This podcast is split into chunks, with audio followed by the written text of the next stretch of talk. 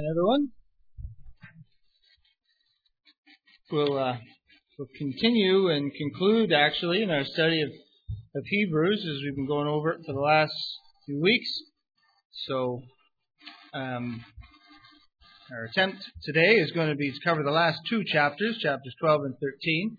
But we'll begin for our reading this morning, uh, just over in chapter 10. It mentioned there, if you followed along that kind of outline I gave it the start, that this marks really the break point between the the early instructions from the scriptures and the transition into well what are we to do about it? And the verses are verses 19 to 25 we'll just read those. Therefore brethren, having boldness to enter the holiest by the blood of Jesus, by a new and living way which he consecrated for us through the veil, that is, his flesh, and having a high priest over the house of God, let us draw near with a true heart in full assurance of faith, having our hearts sprinkled from an evil conscience and our bodies washed with pure water. Let us hold fast the, con- the confession of our hope without wavering, for he who promised is faithful. And let us consider one another in order to stir up love and good works, not forsaking the assembling of ourselves together, as is the manner of some, but exhorting one another, and so much the more as you see the day approaching. So in our initial outline, we pointed out that as as a result of what we have in Christ, what He has done Himself, found all the way through Hebrews that He had really done it all, hadn't He? And and yet it comes to this point where because we have access through faith in Christ into the holiest, which He has made by His own blood, that there's three things to do, and that they would line up really with uh, chapters 11, 12, and 13. Chapter 11, of course, speaks of uh, faith and answers to verse 22 here. Let us draw near with a true heart in full assurance of faith, having our hearts sprinkled from an evil conscience and our bodies washed with pure water. And we noticed last week uh, that there was, I had Drew read the whole thing, which uh, might seem might have seemed long, but in fact, it just is testimony to the fact that there were many, many who have walked in faith, some better than others. And yet, in the end of it all, uh, they were credited with walking in faith, and we saw that that the Lord was honored, that His plan could be seen, that it was communicated to the world around by them pointed out that in some cases, like Isaac, in fact, here's here's a fellow who had some, but really his life didn't measure up so well, and and yet the mercy of God calls the blessings that he wrongly that he got mixed up, uh, that the Lord straightened out, and and the Lord called it uh, faith. And I wonder if looking back, we'll we'll have some things too, and we think, oh boy, did I ever drop the ball there? I was not walking in faith. And yet the Lord's able to unscramble that for, for those of His own, and He'll call it faith in heaven anyway. That's just the grace of God. It's kind of like the, you know, that uh, story uh, at the end of John, John 21 there, where the Lord catches the fish, but He says, "Come and bring the fish that you caught," uh, giving credit for the fact that there they were out on the sea faithlessly uh, fishing, and yet he wins the day and, and gives him the credit. That's just the kind of the Lord we have. And because of that, we, we need to realize then that we have uh, a great reason to walk in faith. And so we're to do it in full assurance. So today we're going to move on to chapters 12 and 13, and verse 23 answers to chapter 12. I hear pages flipping, but I'm still in chapter 11. Right? so verse 23 really answers to this idea of let us hold fast the confession of our hope without wavering, for he who promised is faithful. And chapter 12, as you know, goes into the, the idea of, of dealing with sin and weights in our life. But because we're going to hold fast, we're able to keep going. Throughout the book of Hebrews, we've come across what we feel are hard verses. They're the ones that say, if you continue to the end, if you endure to the end, if you keep going to the end. And that stumbles us because we thought, I thought our salvation was sure. And it is. But the reality is, here we are learning and growing, and, and we're in a difficult task. We're walking in these bodies, trying to do it failingly by faith, though, and and sometimes we want to give up. And so, chapter 12 is going to exhort and encourage to keep going and to finish it, so that in the end, uh, we'll be able to hear those words. Well done, though, good and faithful servant. Seems like those can fall by the wayside, can't they? And not actually complete the work they were assigned. Maybe you know people like that, and they went on for a while. They had a great testimony, and yet something, something stumbled them along the way. You're wondering what it was and why they just shriveled up after that. And you long for them, you pray for them, and and yet now you're because you don't really see any lasting fruit from your point of view, you wonder what has happened there. I can assure you that uh, the Lord knows them that are His. And, says the other side of that coin, but all those that name the name of Christ depart from iniquity. So, so the Lord uh, will uh, deal with us in discipline, won't He? And uh, that's what chapter 12 is going to discuss. And then finally, chapter 13 is going to answer to verses 24 and 25. And this has root in uh, considering everyone else around us. Our job is not an isolated one. But in verse 23, it says, let's hold, um, sorry, verse 24, it says, let's consider one another, stirring up love and good works, not forsaking assembling of ourselves together but exhorting one another, and so much the more as you see the day approaching. We're going to see as we go that there's some practical things that we can put in place so we can make sure that we avoid the pitfalls that are out there for us. And there we'll, we'll see there's a list of seven things that we can we can write them down and, and do them on a daily basis. And uh, the whole point of that is that it's not just me. I'm not a, a little island here that that we need to recognize we need each other. And that's how uh, chapter 3, remember when we were back there, it talks about exhorting one another daily because of our propensity to become discouraged and to start listening in on things that aren't right, that the Lord can't be trusted. He, he wasn't really going to bring them into the land. You know, He's just brought us out in the wilderness to die. You remember how, how they said it to Moses there. Is it because there wasn't graves in Egypt that you brought us out here? It's interesting the turn of phrase used in the scriptures sometimes, but the, the reality is that sometimes we can start to feel a little discouraged, and and so we find real practical things of how we need to consider each other. Um, we can see when people are being tested hard. We want to make sure we're there to encourage them. We want to uh, do these very basic things. So, having said that, by way of introduction, maybe we should just pause in a word of prayer here, ask the Lord's help. It's His word after all.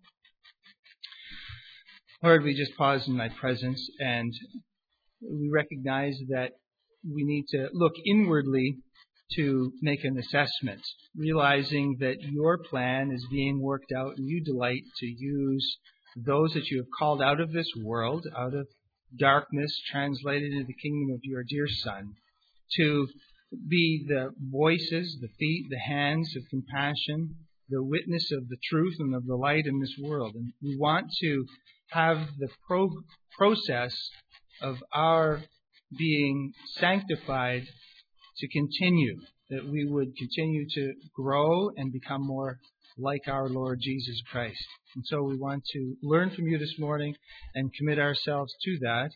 Lord, lead us in this week ahead even as we think of uh, the fact that you are leading us uh, by the way. So we give you our thanks now and ask thy help in Jesus' name. Amen. Okay, so now we can turn over to chapter 12.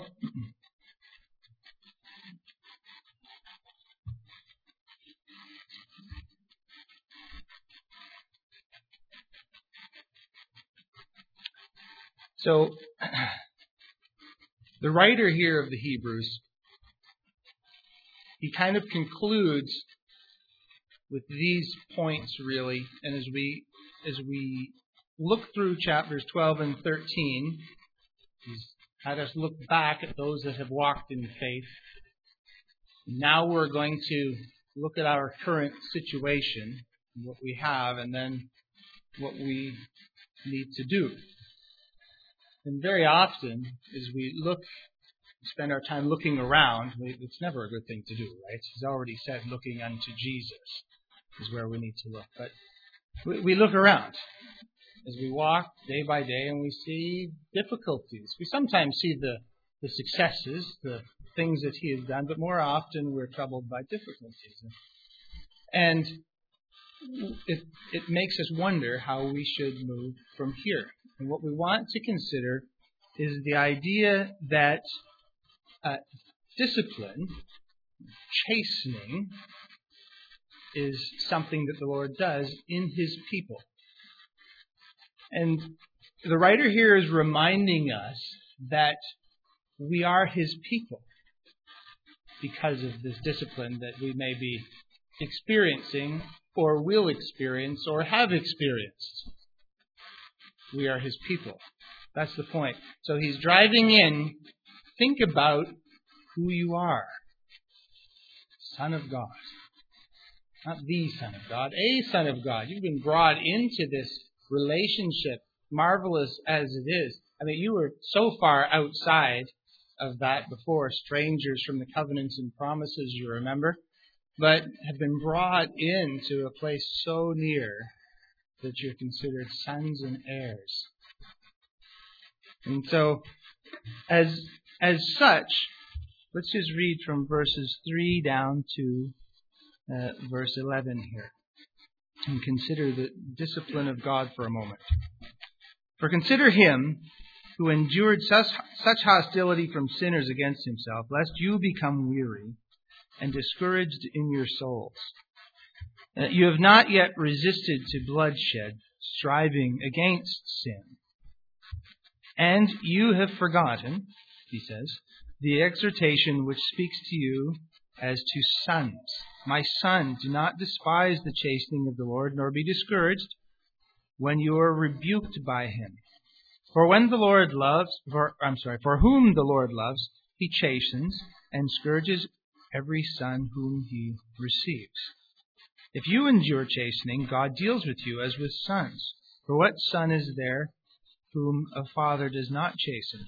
But if you are without chastening, of which all have become partakers, then you are illegitimate and not sons. Furthermore, we have had human fathers who corrected us, and we paid them respect. Shall we not much more readily be in subjection to the Father of spirits and live? For they indeed for a few days chastened us as seemed best to them, but he for our profit, that we may be partakers of his holiness. Now no chastening seems to be joyful for the present, but painful. That nevertheless, afterward it yields the peaceable fruit of righteousness to those who have been trained by it.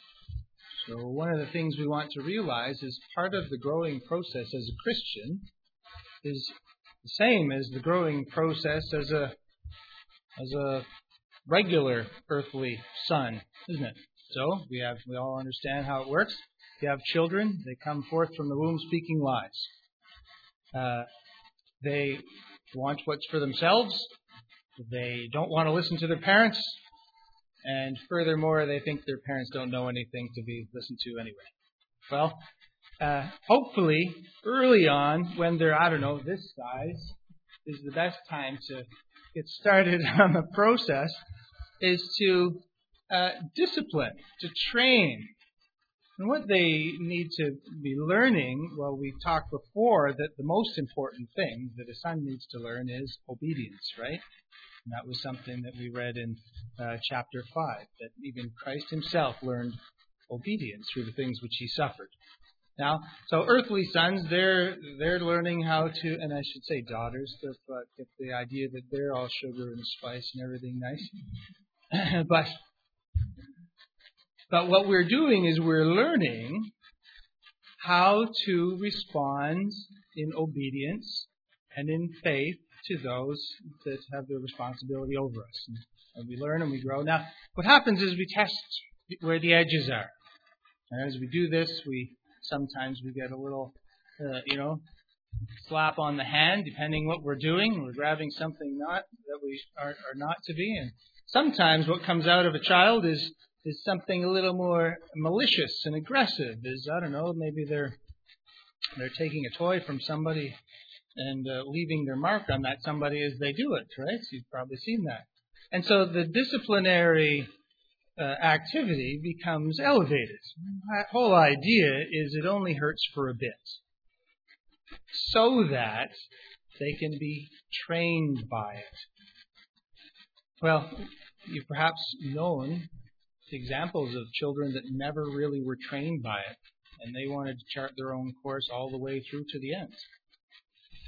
Uh, now, that's not what the Lord wants from us, of course, so He's going to continue this process. But the process of chastening we discover in the Scriptures has a similar kind of a form in that sometimes it's it's a kind of a, a, rebuke that our conscience feels when we read something in the Word of God and we recognize He's speaking to us and He's, he's, he's saying, "Nope, that's not for you.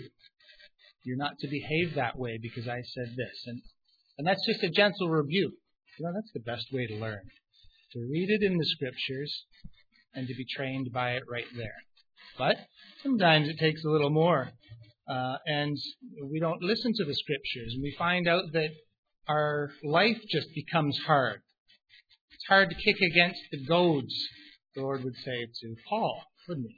And so, as we continue to push on and push on against what uh, the Lord is trying to instruct us, know, we find that we just encounter difficulties. And as as we go on further and further, we discover that, well, in 1 Corinthians it says, you know, some of you are weak because of it.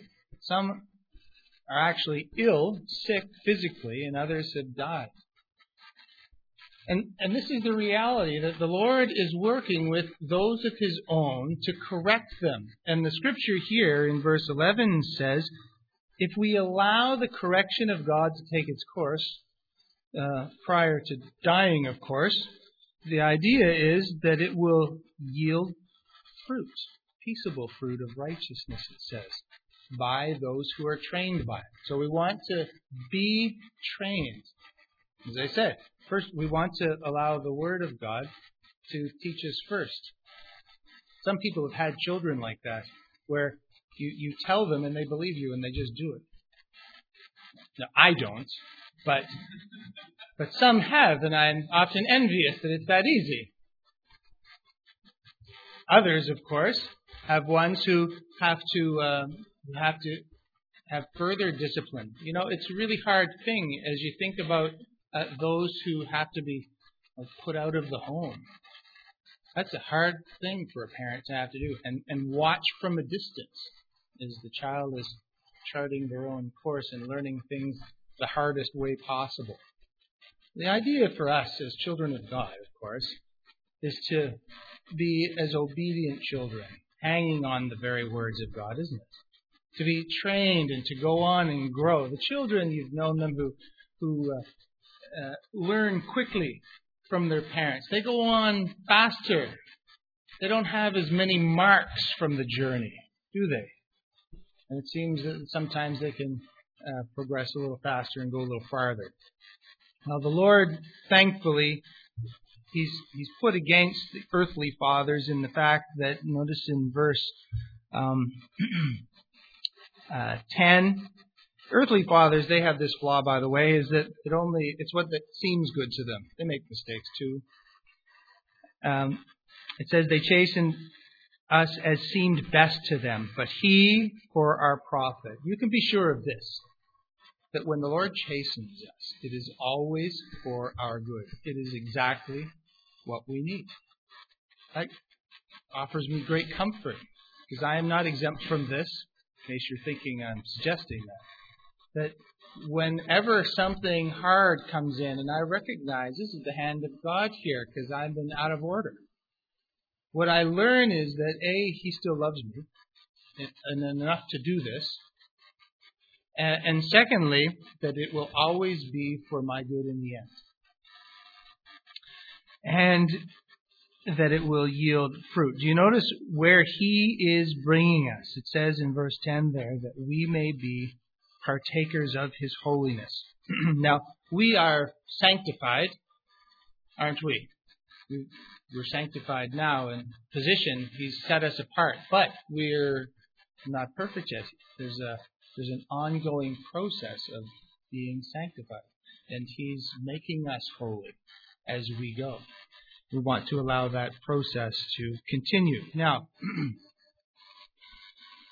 the illustration that's used here is that of a runner, and that actually begins sort of in chapter 12 and verse 1 there, where he says, Let us lay aside the weight and the sin. So the weight is kind of like a training weight. That's probably like the law, you could say. And sin, which so easily ensnares us, well, these are, for the sake of the context here, I suppose it could be anything, but I want to suggest that at least it includes shortcuts. Shortcuts to holiness. And what we're to do is to run with endurance, with patience, the race that, that He has set before us. Now, this illustration is picked up further on now, and it's in verses, um, well, we'll begin at verse 12 here. Because as you're running a race, somebody who's who be, is under the discipline of God, metaphorically speaking, will find themselves stumbling in the race.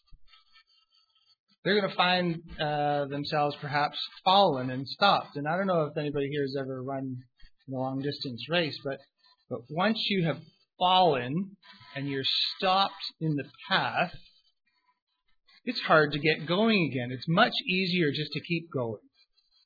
Your arms keep moving, your legs keep moving, one step at a time. But once you've stopped, you've lost you've lost all momentum. It's very possible you have some bruises to contend with, some nicks, some scrapes, not to mention the fact that people have seen you fall. There may be some embarrassment that goes along with that. And I tell you, it's a lot easier just to stay stopped. People have passed by. You might tell yourself, you know, it'd be too hard to catch up now. I could hardly get to where I am. This is what it's like running a, a race. And what the counsel is here in verse 12 is it's to strengthen the hands that are hanging down. Like this. They're, they're just hanging down now. And the knees. Your knees are feeble. You're becoming weary as a result. It says strengthen. That's an interesting word, by the way. Um, I noticed that it, it really means to make things 90 degrees again. The idea is bring them up here, straighten yourself up. In fact, it's the word that's used of uh, one of the, uh, where was it? I think it's in Luke, uh, I want to say 13. The woman who came and she was bent over. She couldn't straighten herself, and the Lord straightened her. And she was, it says of her that she was held bound by Satan. But her being a daughter, um, uh, a daughter of Israel, no, a daughter of Abraham, sorry, uh, a daughter of Abraham, he straightened her up and set her on her way. This is the idea to be straightened up again, where you once were and and then to go on. It says to um, make straight paths for your feet. Somebody having found themselves because of maybe taking a shortcut, as I said earlier. You know, a lot of people want a, a quick way to holiness. And the reality is that the life of a Christian is every day one day at a time. You want to get there fast, I know. Um, but it's, it's not like that. We need to keep going day by day. So, anything you've ever done, say you're learning a musical instrument, they always tell you practice every day, right? We don't say take group all of your half an hour a day times together and do it on Saturday. The teacher always says do it every day. And the reason is that it's, daily continuance in the things of God is what's going to uh, get us there. So don't be taking shortcuts. Shortcuts, of course, are places where you're going to trip and stumble and fall, and that's what it means here when it says make straight paths for your feet. So that what is lame, because as you continue on running, there's going to be the effects of what you've just done. So be aware of that. This is one of the reasons why people don't want to get running anymore. You know, it's hard, it's a lot harder to limp to the finish line, isn't it? But it says to keep going, making straight paths so that as you go, the idea is that it won't be dislocated, but rather be healed, says verse 13.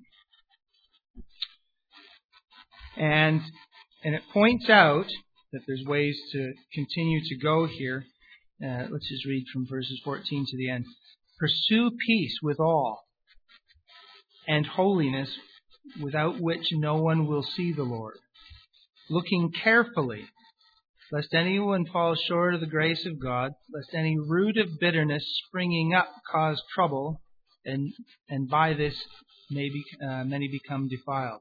Lest there, and then he goes in explains the illustration of Esau, right? Lest there be a fornicator or profane person like Esau, who for one morsel of food sold his birthright. For you know afterwards, when he wanted to inherit the blessing, he was rejected, for he found no place for repentance, though he sought it diligently with tears. And we commented a little bit on this, I think it was last week or perhaps before.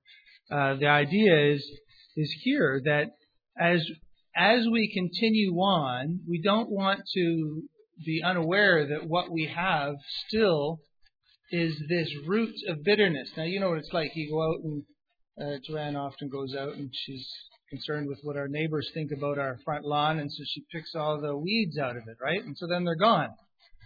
Well, not really the root's still down there. And, uh, you know, if you don't watch, it's going to come and it springs up because they seem to grow way faster than the grass. I don't know how your lawn is, but uh, what happens in us is if we have just got up and caught going and not had a proper assessment done, then the bitterness because I've fallen and somebody else has has gone past is to is to spring up again. I'm to be falling again. So we're to beware. We're, we want to take a look at what is in us and and make sure that we give a proper assessment of it. Now, I want to, you to know here that though he refers to Esau, the idea was that Esau didn't really have an appreciation, did he, about uh, what the responsibility of the firstborn had. It was really to look after the rest. Yes, he got a double portion, uh, but he was responsible for everybody else. He really didn't embrace that, did he? Now, Jacob did. Now, he got it uh, through deception and all the rest. We know the story. But you got to realize that Esau was still going to be looked after. Esau was still going to be in the family. Esau was going to be one that Jacob then would, would care for ultimately.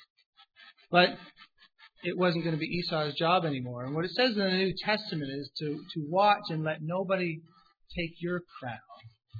So if the Lord has something that, that you're to be doing, don't give up on that for some temporary setback, but rather continue on realizing that you're to fulfill what the Lord has called you to.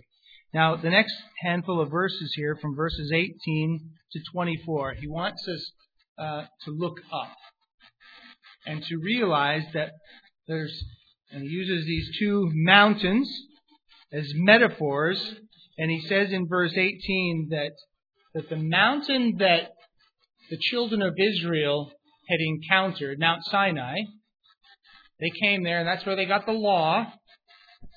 In case you think the Lord is impressed by keeping the law, the, the, the mountain of the law was a pretty gruesome one.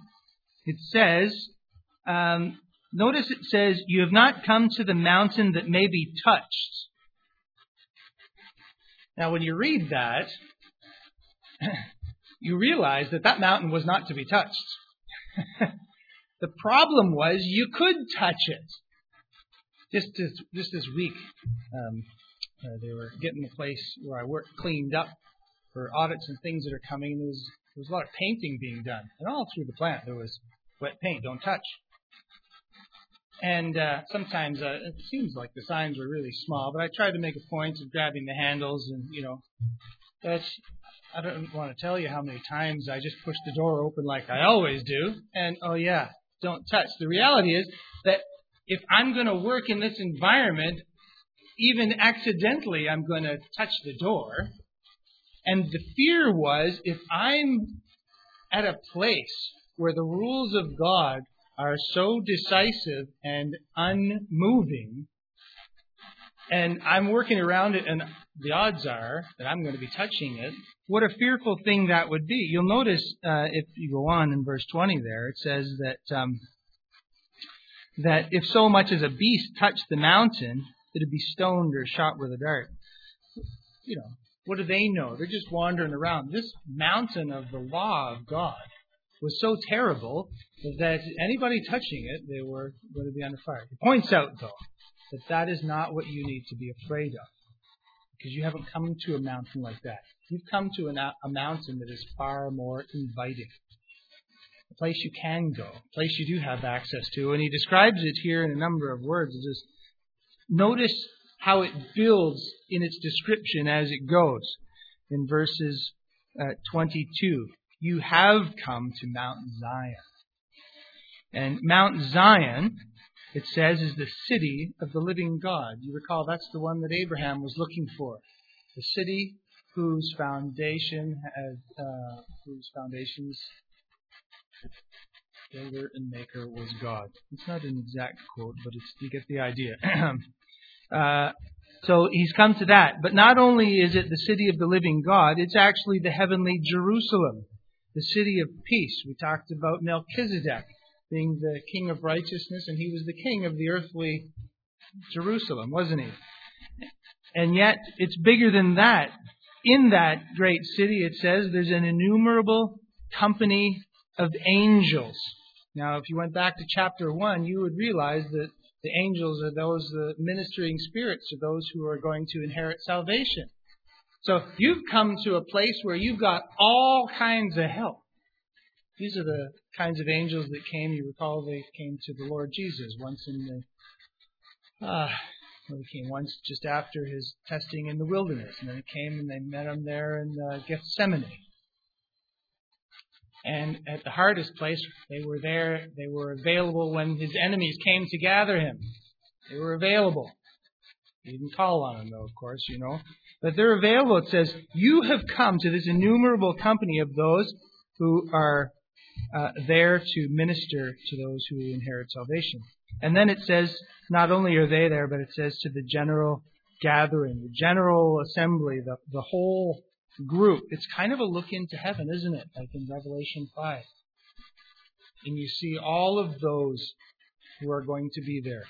And then it says, it's to the church of the firstborn. So here, the firstborn is up there, the Lord Jesus Christ, and as his assembly there, there too. And then it says that they're registered in heaven, and that God, who's the judge of all, is there.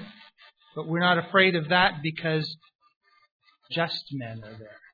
Those that he has justified and made perfect to Jesus, the mediator. We have somebody that goes between there and here for, for the time being, the blood of sprinkling. So it speaks that we have a hope.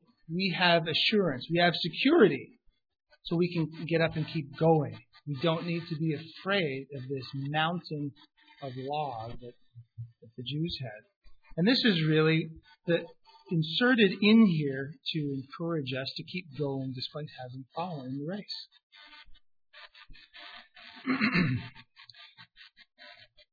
Verses 25 to 28 reminds us that we are not to refuse this one who speaks to us. It's verse 25. See that you do not refuse him who speaks. And he points out that um, that they who had the law finally they said, no, we don't want to hear any more of this. the, mo- the more we hear, the more accountable we are. And in fact, they told Moses, um, they, you know, where was it now? Back to verse 19. It says here that they begged that the word should not be spoken to them anymore because of their great fear. It says, so, so that's not our fear. Therefore, we don't want to refuse this one who is speaking to us. He goes on to explain that there's a day coming when he's going to shake things up here for a second time. Now, he quotes Haggai. Now, if you recall the story of Haggai, the, the story, the prophecy of Haggai, the Lord spoke to the people in Haggai's day and, and was, was telling them that this is not the time for them to be building special houses for themselves. That the house of God should be built. But that needed to be their focus, their main purpose, the house of God. But they were engrossed in just looking after themselves. Fifty days later, he came with his prophecy and said, I want you to tell everybody to, to be strong and to hold on. Because I'm coming to shake things up. He says he's going to shake. If you were to turn to Haggai, I think I just marked them down here. Um, uh, yes. He's going to shake the heavens, the earth, the sea, the land, the nations, and then all will come to the desire of the nations. And speaking of the Lord Jesus there. So the call is to be strong in, in our walk here. To not be holding on to the things that are going to shake and fall, which it says um, in verse 27 now, this yet once more, he said, indicates the removal of those things that are being shaken, as of things that are made, that the things which cannot be shaken may remain. Therefore, since we are receiving a kingdom which cannot be shaken, let us have grace by which we may serve God acceptably with reverence and godly fear. This really is pointing us to really how we are to be in this world, not so much for ourselves, all for the things. You know, it says to lay up our treasures in heaven, where they can't rust or corrupt. The idea is to to not be holding on to the things of this world because it's not lasting. You recall we talked about Lot uh, last time I think we were here, and everything he had, he had to leave it behind. It all went up in smoke, and there was really no value left for him what Abraham had was eternal. So let's go on, and in my last six minutes there, that clock is correct. And let's take a look. There's some practical to dos. Once we know who we are, once we see where we're going, we need to look around and to realize we need to be united in our resistance against sin that ensnares. And there are seven to dos that we find here in the next handful of verses in chapter 13. And I would suggest to you that we've, we've all known people that have kind of fallen aside and they're just not going on. It's possible that if they were to analyze their, their lives, that they would have fallen down in, in one or more of the things that are listed here. and, and they are really this. Um, verse 1 is brotherly love. The first three real, really have to do with caring for others. Let brotherly love continue. First Peter um, would say, actually I wrote it down here, seeing you have purified your souls in obeying the truth through the Spirit unto unfeigned love of the brethren, see that you love one another with a pure heart fervently. Back in Genesis, where a lot of Hebrews points to, you find that brotherly love is lacking desperately. There's all kinds of brothers in there. And they're often pitted against each other, vying perhaps for the father's praise or blessing or, or uh, acceptance or whatever. And and as a result of not getting it, that they turn against each other. You know, and really, when things start to fall down in the church, in, amongst the people of God, it's, it's because brothers can't love one another. won't love one another. It's a terrible thing. Not, not surprising, it shows up first on the list of to dos. If you want to get on the track and you're not sure where to begin, love one another with a pure heart fervently. Actually, you'll know that First John says that this is a, a mark of being a Christian all by itself. If a man says, I love God and hates his brother, he's a liar. For he loves not his brother whom he has seen, how can he love God whom he has not seen? Know, the truth of the matter is, how we love our brothers is how we love our Lord. When Peter was uh, told to uh, feed God's sheep, was an answer to the question of, Do you love me? How he treated God's sheep was a direct representative of how he loved his Lord. Second thing is here to entertain strangers. It says in verse 2 uh, Don't forget to entertain strangers. By so doing, some have unwittingly entertained angels. I would suggest that this also points back to Lot, not so much Abraham. I think Abraham knew who he was talking to. Shall not the judge of all the earth do right? He said. He knew who he was talking to. Lot, on the other hand, clueless, right? Clueless. There he was in Genesis 19, and and these angels, two angels, show up in town, in the middle of the street. There he's sitting there, and he knows the town he's living in. He knows that anybody coming into his town is going to be subject to the influences of this place. In fact, they might, you know, be, be beaten and abused as a result. And so Lot, at least realizing why he had moved there, as far as God's concerned, to be a blessing to others, he, he invites them in. In fact, he won't take no for an answer because they, you know, angels aren't too concerned about it. Oh, no, no. We'll stay out here in the street. He, he, he presses them and they come along with him. I want to suggest that when we're told here to entertain strangers, we need to recognize that there's people who aren't from around here, people who have a need, and we really don't want them corrupted and influenced by the things that that we know the world we live in can do. What we want to do is is press them to come in. We want to notice them, press them to come in. To we want to, uh, you know, it says of Lot there actually that he made a feast for them and they ate and they dined there. Now, he had no idea that, in fact, these were the angels of God. But because of his willingness, even in his ignorance, well, he got a special benefit, didn't he, of being being told, well, tell you what, go tell all your family members and let's get out of town. This is what he got to understand what was coming as a result of his just obedience in doing what he's supposed to do care for the people around that are less fortunate. And that's one of our real roles, and that's how we can be an influence for the Lord. So as you see people that are that are in need, make sure that they're considered. Um, uh, same with the prisoner. You'll notice in verse three, he says, "Remember the prisoners as if chained with them."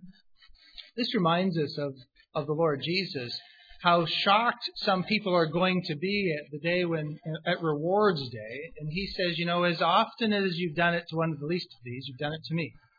So as we consider the the the prisoner the the hungry the thirsty the naked um, the homeless those he, he takes that as though we're doing it for him. And so the prisoner here, this is this is not just by our prayers, by the way. We often get prayer requests, don't we, for those who are incarcerated for the gospel's sake. We want to make sure that we're concerned, like writing letters, letting them know. You'll notice one of the things that the Hebrews did do in uh, chapter 10, verse 34 says, For you had compassion on me in my chains that was one of the things they were actually known for. So no doubt that meant they wrote, wrote them letters. They sent in whatever to minister to their needs. Maybe it was I don't know what kind of accommodations they got in prisons in those days, but I'm thinking that it wasn't a blanket. So they probably sent the things that were necessary for, for this one. We want to be doing these things Uh, then it, you'll notice the next one has to do with maintaining purity. So, fourth on the list here marriage is honorable among all, and the dead undefiled. The fornicators and adulterers God will judge. of all the uh, ones who have stumbled over the years, having professed Christ, how many has it been because of eyes that look uh, to the left and to the right? The, the, list goes on and on. The Old Testament's full of it, and I'll tell you what, since the, the time of the finishing of the writing of the New, uh, the New Testament, I don't know that we'd want to count those that have been stumbled by adultery and fornication.